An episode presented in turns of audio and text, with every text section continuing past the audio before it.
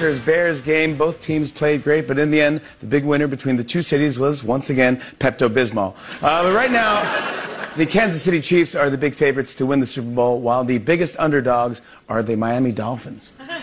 Now, the Dolphins are 500 to 1 long shots to win it all. You can tell they're depressed. When they run out of the tunnel, the music in the stadium is Adele. The Patriots are the favorites to win? No, the Chiefs. Oh, the Chiefs are the Yeah, favorites to win. Okay. I was only half paying attention, obviously. I talked to a guy yesterday who's going to Kansas City to a, a game. Buddy, he has a buddy who lives there and has tickets. That Um, Pat Mahomes, he, I would love to see him play in person. That guy's just got a rocket launcher on his shoulder. Yes, I uh, have been many to to many a Chief game at Arrowhead Stadium over my many years, and uh, it that, that was a heck of a place. It's a heck of a place to watch a game when the team was bad. Watching it when the team is good, it's just it's as rocking as any place gets in football. Very very fun. what was the coldest football game that you were at? I saw the Kansas City Chiefs play the San Diego Chargers uh, when uh, a record was set for most sacks. I believe that game. Awesome. Yeah, it was it was it was a huge deal. Um and my beer froze in my cup solid that game. That's what I remember. Drinking too slow, Nancy. It was 17 degrees and my beer froze solid. Yeah, you're drinking too slow, Nancy. It's because you could I couldn't hold the cup. And there weren't very many of us there. I mean, it was it was cold enough that even by you know tough Midwestern, you're expecting cold weather. It was 17 degrees. and and windy. But yeah, my beer froze solid. I remember I had my beer underneath my seat with my hands in my pockets. I reached down to get my beer and it was solid. that's that's cold. So we were talking some about political correctness yesterday and um, some of the new levels we're going to, and it it is it is well, it's quite amazing. Um, this article that was in the National Review about Michigan State and what they're doing. I'll just read a little bit of it to you if you didn't hear it yesterday. The headline at Michigan State University, the word but, B U T, is a trigger. This and other ridiculous suggestions are harming student employees' ability to communi- communicate comfortably and effectively. Michigan State University instructed student employees to avoid using words and phrases including but, I apologize, and no problem because they are triggers. The students received these instructions during a mandatory hour long training titled Inclusive and Culturally Sensitive Service to Residents and Guests. According to an article in Campus Reform, the training told students they, they should replace apparent triggers with calmers. That's what we all need to do, people. Replace your triggers with calmers. For example, the word but should be replaced with and. I apologize should be replaced with I am truly sorry.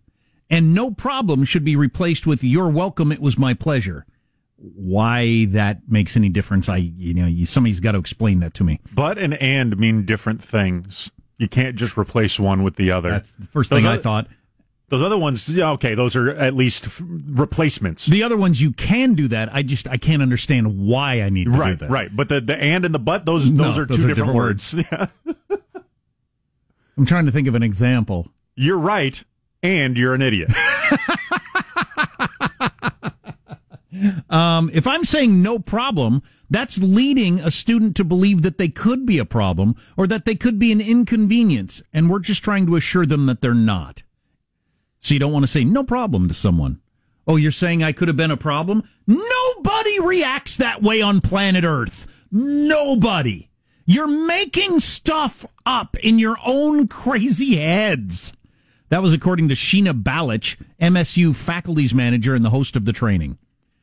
If you say to someone, hey, no problem, that's saying you could have been a problem or an inconvenience to me. And we're trying to ensure they're, they're not with calming words. Among the other triggers was the phrase, it's our policy, which is supposed to be replaced with, here's what we can do. Why, I don't know. You should have needs to be replaced with what others have found helpful. And the only thing we can do is supposed to be replaced with the best option would be. I, I think you people are actually seriously insane. So we talked about that yesterday, and I came across another example I wanted to share with you. I came across the Progressives Style Guide, which made a big splash a couple of years ago, apparently. In the world of writing, there is something called the Style Guide, and the Style Guide has been around for decades. uh, uh, barely updated over the decades, and news writers, people who write for a living, uh, they use the style guide all the time, and you go to it and it'll suggest how you need to punctuate this or which words you're supposed to use. But this is a progressive style guide, and it's all about. Um, uh, an example would be you're never supposed to say a handicapped person. Say a person who is handicapped. If you say a handicapped person, that puts the word handicapped first, and that defines them by their handicap, and so they feel like they are more their handicap than a person. I don't believe that happens in the real world.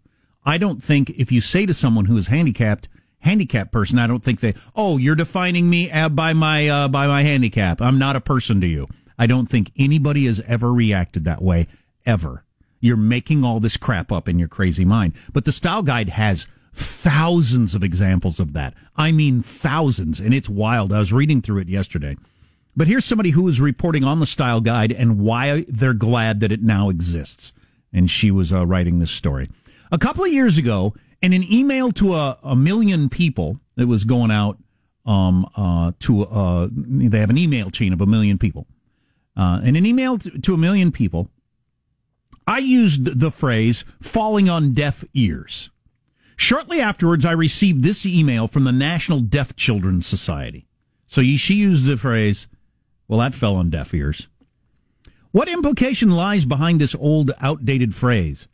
That telling a deaf person about the plight of rabbits, because that's what the story was about, they wouldn't understand, wouldn't be able to communicate, wouldn't care. No. Mm. Deafness is not a learning disability. I just want to express my frustration and disappointment and in an organization that is clearly working for the benefit of others without realizing in their message that they're stigmatizing a minority. I hope you succeed massively with this campaign, but please remember to write an inclus- in an inclusive manner. I just mean people didn't hear what I was saying. That's what I meant by it. Right. When any of us say, "Well, that fell on deaf ears," I don't. I don't believe that any deaf people that come across that phrase are thinking, "Oh, I guess because we're so stupid we can't understand things." I don't believe anybody has ever thought that. Let alone everybody thinks that to the level of how dare you even say that sort of thing. This is this is madness. This is absolute madness. It's some sort of psychosis I've heard people describe it as a a separate kind of religion um, that is being created in in a similar way. Um, m- most people who use this example aren't fans of religion, so if this is offensive to you, this is their their view of it. But the way they see this as a separate religion is you're you're you're coming up with something that is make believe and applying all these rules to it. This this uh, this this world of people that are being harmed by this language is a creation of yours, and now you're applying rules to it. I saw some scientists talking about how in um, uh, the world of academia, academia, there's a big push toward excluding research done by white males because there's been so much research done by white males since the Enlightenment. And we need to get away from that and only accept papers from minorities, women, gay, trans, whatever and how that is going to, well, it's going to shut down learning. It's going to stop the ability to learn. It's more or less what the Catholic Church was doing for centuries and before the Enlightenment, in which they said, no, only these people's views count. Galileo's theory with his telescopes, they don't count. We're going to torture him. Only priests are capable of having this knowledge. What they're saying on some university campuses now is only only black women or gay men or whatever you have to be some not not a white male not a white straight male can have an opinion on science. That's craziness. We're into a world of craziness. I hope this isn't falling on deaf ears this speech. I, I just I, I can't even hardly wrap my head around it. And as I pointed out yesterday, I read one story that turned it out to be a spoof, to be a parody. I can't tell the difference between satire, parody, and stuff that's actually happening on campuses. We're not allowed to use the word but. It's just insane. Um, we should post that article at our website for anybody who wants to read it over the weekend. It's it's it's nutty stuff. Also nutty stuff. The long climate change town hall on CNN the other CNN the other day. We're going to go through what some of the candidates had planned, what it's going to cost, and what rules you're going to have to follow. Coming up on the Armstrong and Getty Show. Armstrong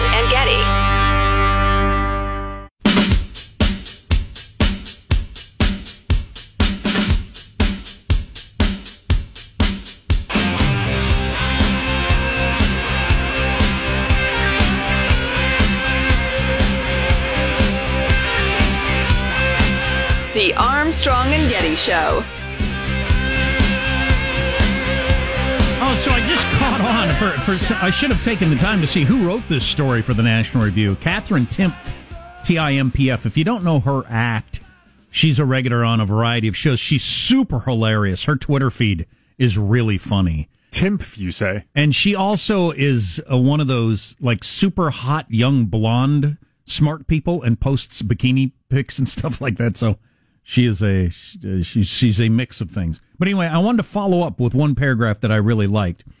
It was the uh, the part about how uh, at Michigan State University you're not supposed to use the phrase "no problem" because saying "no problem" might make a person think, "Oh, I am a problem," or "I might have been a problem." And make them feel bad about themselves. That's just insanity. Anyway, here's what she writes, and it's pretty funny. Now, I write about political correctness for a living, but oops, I'd still have to say this story was one that I had to read over multiple times to make sure it was actually true. Yeah, I know, me too. I mean, how on earth is the phrase no problem offensive? The suggestion that saying no problem might actually make people think that they are a problem makes absolutely no sense based on what words mean. That's hilarious. It clearly means the opposite because the, putting the word no in front of problem makes it the opposite. that is really funny. It makes no sense because of what words mean. Saying no problem means you're not a problem. If you think you're a problem after I say no problem, I don't know what I can do for you. Anyway, that is really funny. I got somehow I ended up on her Twitter feed the other day and it was just nonstop great. For instance, she said, I think it was her that said, I've been boycotting Dancing with the Stars for years. I just didn't know it. um, so the other day, CNN had a uh, all day, an all day sucker that was a climate change town hall. And it was literally, I keep throwing around big numbers, but it was literally like eight hours, wasn't it? Seven, eight hours? Uh, seven hours is the number that I keep seeing. That, that's, that, that's, that's long. That is, as you said yesterday, that's too many hours. Way, way too many hours. Um, geez, so did each candidate have like a full half hour to talk? Yep, that's what it was. Each candidate got 30 minutes. Uh, we've got a little montage here. Uh, we went through some of the prices yesterday with the winner being Bernie Sanders, who said his climate change plan was going to cost $16 trillion. And uh, the, the lowest end was a couple trillion dollars.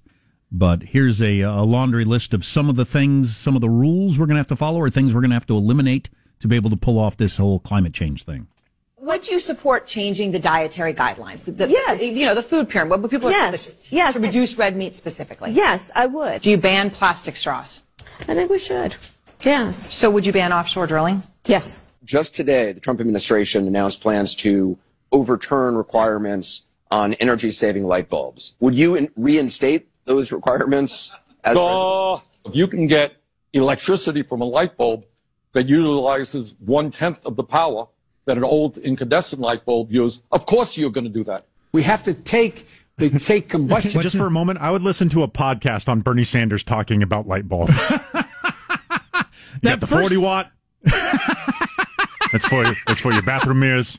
You know what the watt? best wattage is? 27 watts. Um, I like the first one with, and we got more of these, but uh, Catherine Harris is uh, for changing the food pyramid. Kamala, Kamala Harris, yes. we we don't get to eat meat anymore. That part I, of, part I don't know what changing the food pyramid does but to any you, of this. But we all know her act anyway, and uh, and uh, politicians do this all the time. She she always says, "I'm going to take a look at everything." That doesn't yeah. mean anything. It doesn't mean you're actually going to do. Yeah, I'm I'm willing to take a look at that. People no longer getting to eat meat. But anyway, go on. We have to take the take combustion engine vehicles off the road as rapidly as we can. Educating everyone on the need to curb population growth seems a reasonable campaign to enact. Would you be courageous enough to discuss this issue and make it a key feature of a plan to address climate catastrophe? That's an interesting framing of a question. Oh, yeah, I'd say so. Uh, the government will limit how many kids you're going to have, uh, take away your car, your meat, your light bulbs, your straws, uh, which have already happened, and there was one more in there. There's a lot of taking stuff away that has to happen in this uh, in this scenario. Uh, um, um, remember after the new Green Deal came out, which was put together by uh, AOC and a couple other people, her campaign manager actually let slip or said out loud. I don't know why he said it out this out loud to a reporter. I don't remember if it was the Washington Post, New York Times, one of your big news organizations. Said out loud. No, the point of the new Green Deal is that we get to remake the economy. It's it's a Marxist attempt to remake the all the rules for everything um, through. I, I, don't believe that they actually don't want to do something about climate change, but it's an opportunity to make rules about every aspect of your life. The government to take over all these different things through the climate, climate change stuff. Do we have some more here? And where they can have the opportunity through birth control to control the number of kids they have. Something I very, very strongly. Oh, that was uh, Bernie support. responding to Let's talk about offshore drilling for oil. Would you ban it? Yes. Would you ban offshore drilling?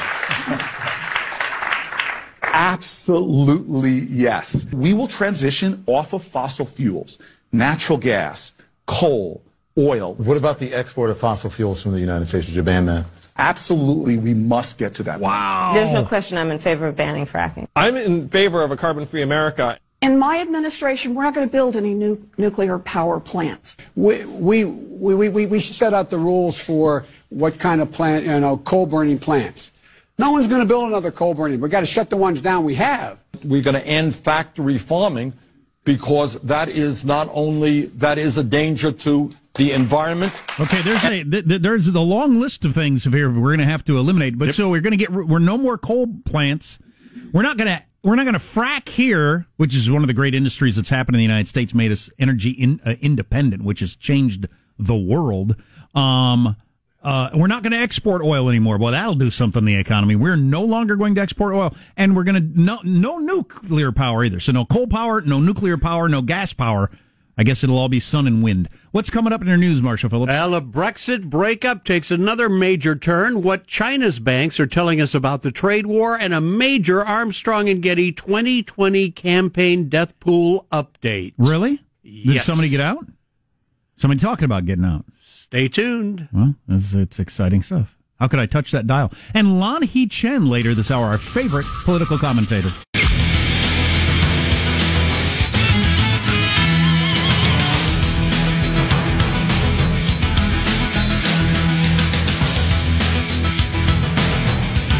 Let me finish chewing here for a second. All right. Nobody wants to listen to me chew. No. Sip of coffee. Having a BLT, yeah. which I just discovered a couple years ago, if you'll remember. Oh yeah, I had never had one. My mom always ordered them when we went out to eat. Right. I just I don't know. But then I ordered my first BLT, and I told everybody here, you know what's really good? Bacon, lettuce, tomato sandwich. Everybody mocked me for that. Yeah, really. They now. were really good. Let's get the news now with Marshall Phillips. A quick update: Hurricane Dorian making landfall now over Cape Hatteras, North Carolina, got maximum sustained winds near 90 miles an hour. Meanwhile, you got rescue efforts continuing with the U.S. Coast Guard making hundreds of runs, bringing in supplies and rescuing survivors as quickly as possible. Across the pond, Britain's House of Lords has just approved a bill to block a no deal Brexit, which will now become law once it gets royal approval. The law, backed by opposition lawmakers and conservative rebels, compels the Prime Minister Boris Johnson to ask the EU to postpone Brexit if no divorce agreement is in place. Wow, will he do that? Well, that was a would he resign? What would he do? That was a move that Johnson was asked about by a reporter at an appearance yesterday. Can you make a promise today to the British public that you will not go back to Brussels and ask for another delay to Brexit? Yes. And sorry. I can. And would you I'd rather? rather be, I'd rather be dead in a ditch. There you go. But if they pass a law that says he has to, then what, what does he do? Does he resign? Going to be interesting to see what happens next. Start scouting ditches, I suppose. Or do they have a or do they have an actual constitutional crisis, even though they don't have a written constitution? Right. Unlike the phony constitutional crisis we've talked about, an actual one where he goes to Brussels and does something that he wasn't authorized to do. That would be a problem. I don't know. This will be fun to watch. Yeah, eyeball to eyeball. Chinese banks are getting ready to help pump more money into the nation's economy with the China versus U.S. trade war going on. China's economic growth has been sluggish at best. Good. On Friday, the People's Bank of China changed the rules regarding how much cash Chinese banks have to keep on hand, meaning there is now an additional $126 billion available for businesses and local governments to go ahead and borrow. That's got to be a good sign, right? Yep. That China's saying, ah, you don't have to keep as much cash around. Go ahead and use that or spend that or something. Hope is the banks. Oh my lend- God, that'd be something to see a giant crash in China. Yep. Runs on banks like it's uh, the U.S. in the early 30s. The hope is that if the banks lend more money, the cash will flow into the economy and spur growth. This is a sure sign. We just have to outweight him. I hope Trump doesn't cave. Yeah. Now there was a fair number of uh, senators from both sides of the aisle yesterday that came forward.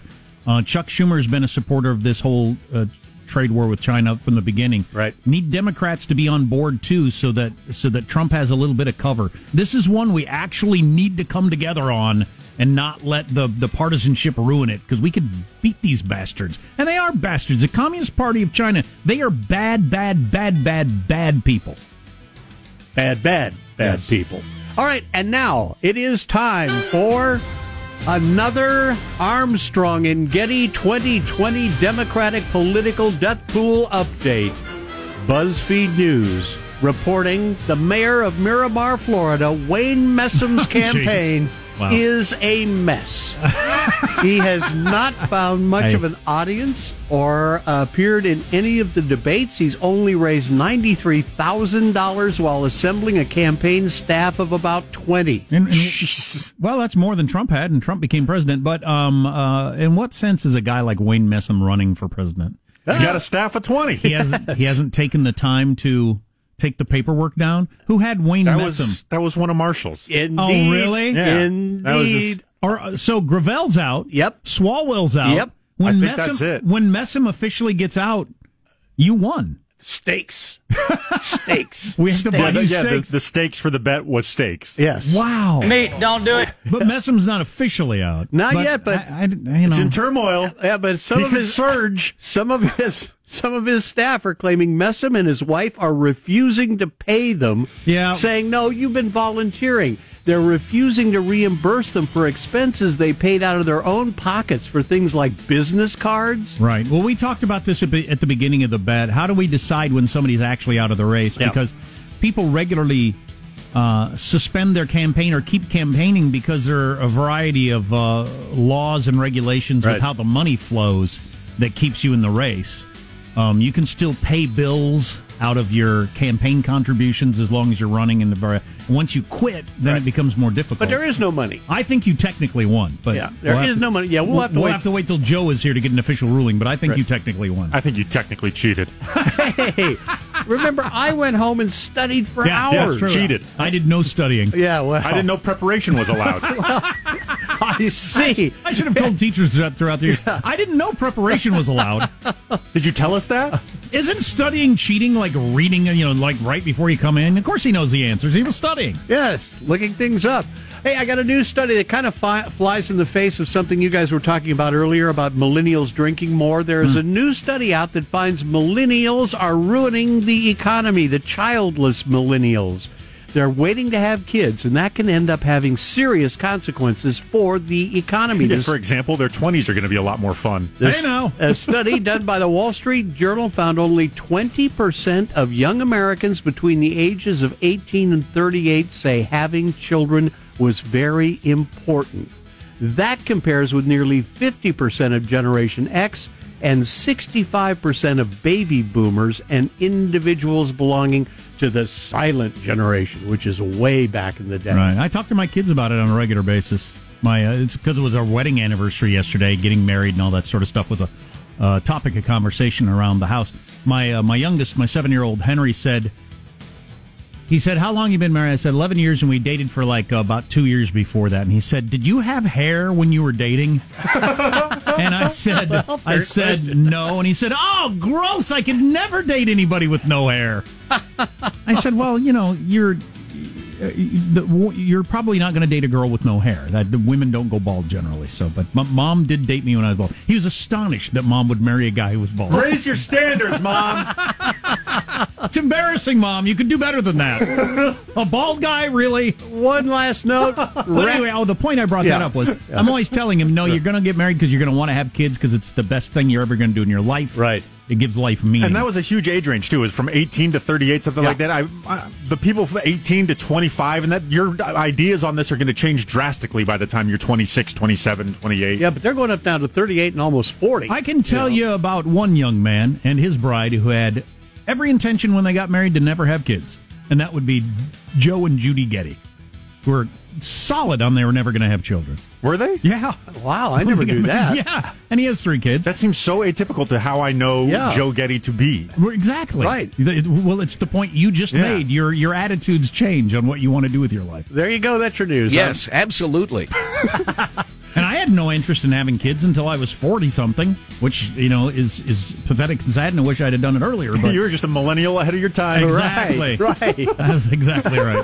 That's your news, a millennial prototype. That's your news. I'm Marshall Phillips, the Armstrong and Getty Show, the conscience of the nation. And I'm not trying to convince anybody of anything. I'm just saying this to show how attitudes change. I had no intention of having kids in my 20s and 30s, and and little to no uh, at the time I turned 40. Now I see no point to living without children. I have no reason. I, I I don't understand why I even existed. What was I doing every day? What was the point of life? Again, I'm not trying to convince anybody. I'm just showing you how much your attitude can change. That's a good point, Jack. That's that's virtual Joe. Joe's not actually here. VR Joe. VR Joe. We're going yeah. to talk to Lanhee Chen, one of our favorite analysts on politics, about politics and other things coming up on the Armstrong and Getty Show.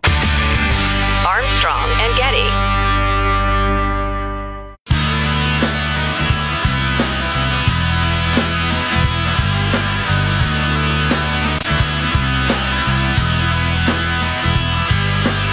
The Armstrong and Getty Show.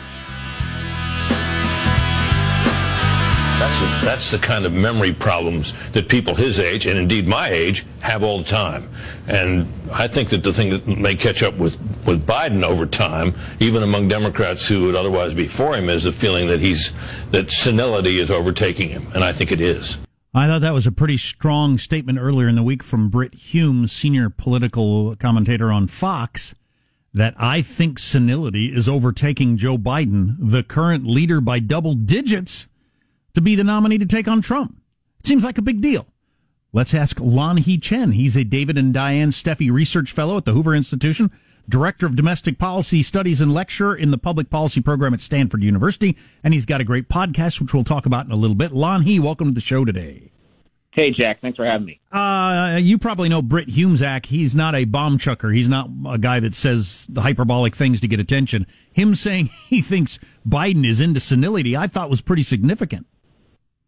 It, it is significant, and I, I think Britt's kind of put his finger on something. You know, a lot of people have talked about how Biden has performed so far, and they've said, well, you know, he, he seems to have had some gaps. He seems to have, uh, you know, maybe misremembered a few things. And, and I think the issue is not so much the nature of the statements. It's, it's, you know, what do the statements say about his preparedness for the job? And I think that would be the bigger set of concerns. And I think, you know, we, we hate to talk about it in this way, but I do think the question is, for him, is age a factor? Is that something that people need to evaluate and think about as they're trying to, particularly Democratic primary voters, pick a nominee?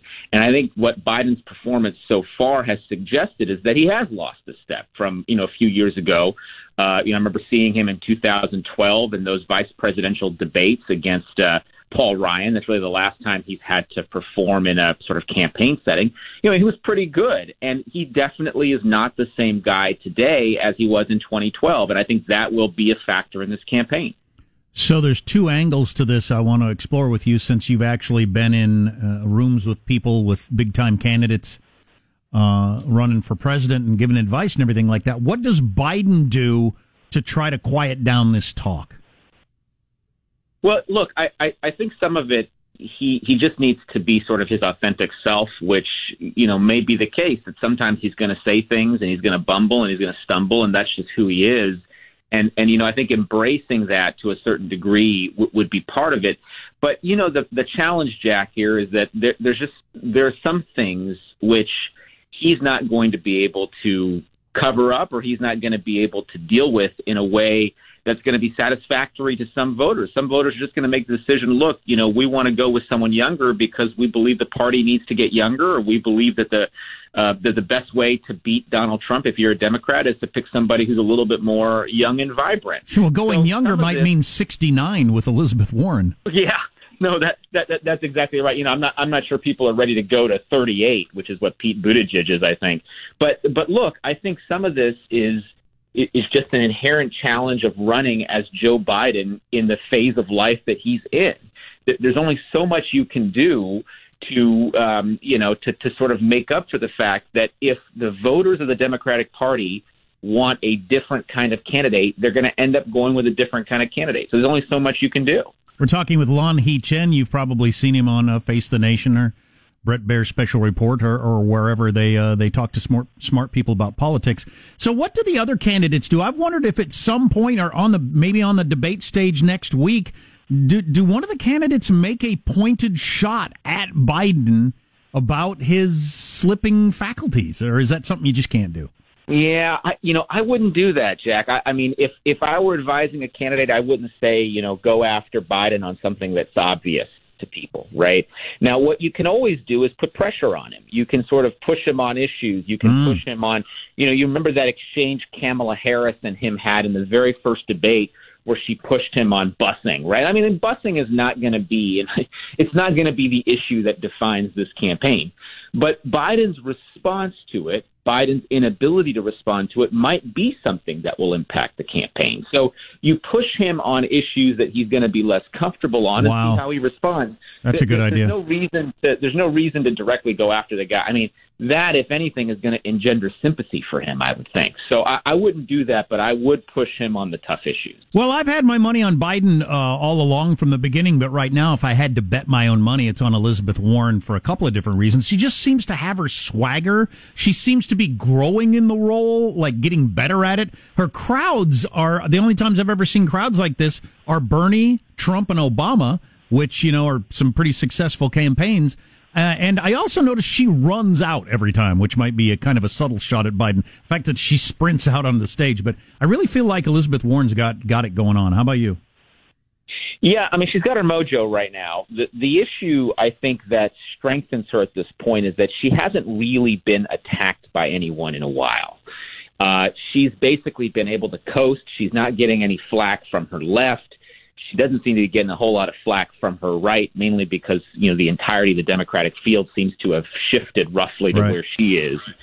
Um, it'll be interesting to see how she responds uh, if and when she comes under pressure, which invariably, as the field narrows, she's going to get some pressure.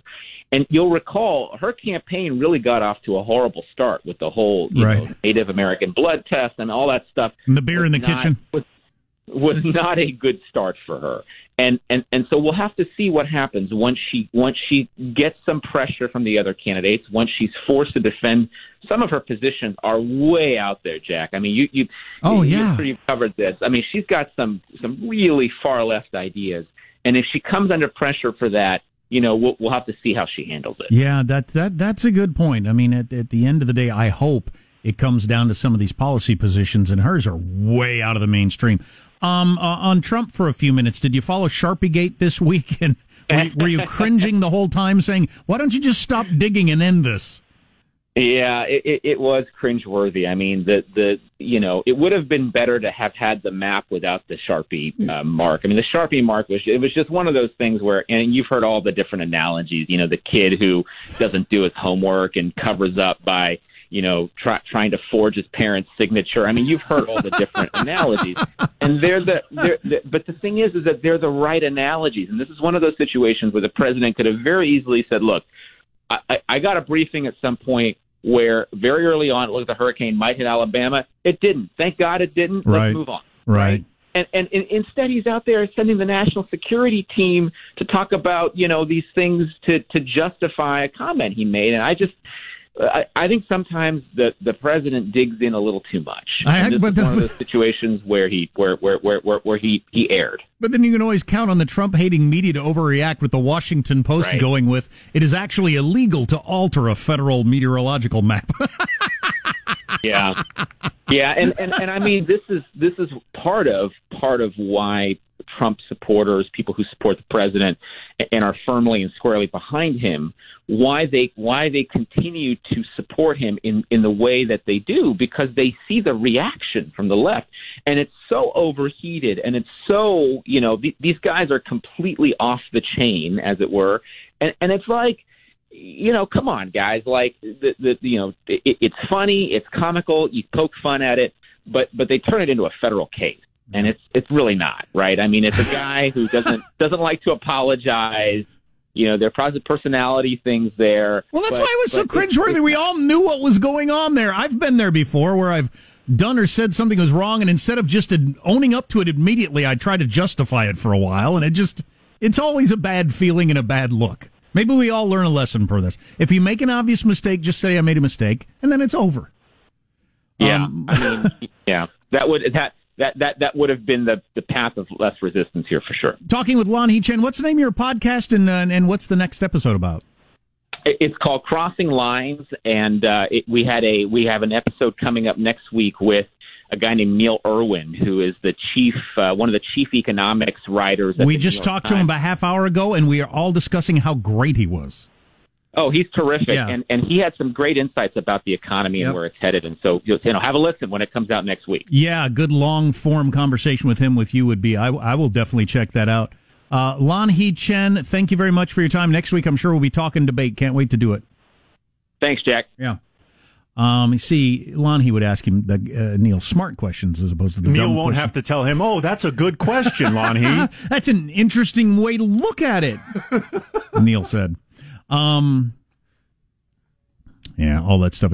And you know, he's right. I keep forgetting that about the whole Elizabeth Warren thing. That it's not just personality and crowds and all that sort of stuff. At some point, the issues could be looked at by some of her opponents, especially if she ends up in the lead.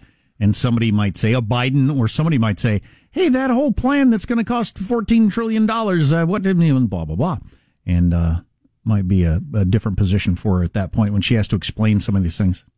Good stuff with Lanhee Chen. And again, his podcast is called Crossing Lines with Lanhee Chen, which is available wherever podcasts are sold, just like ours.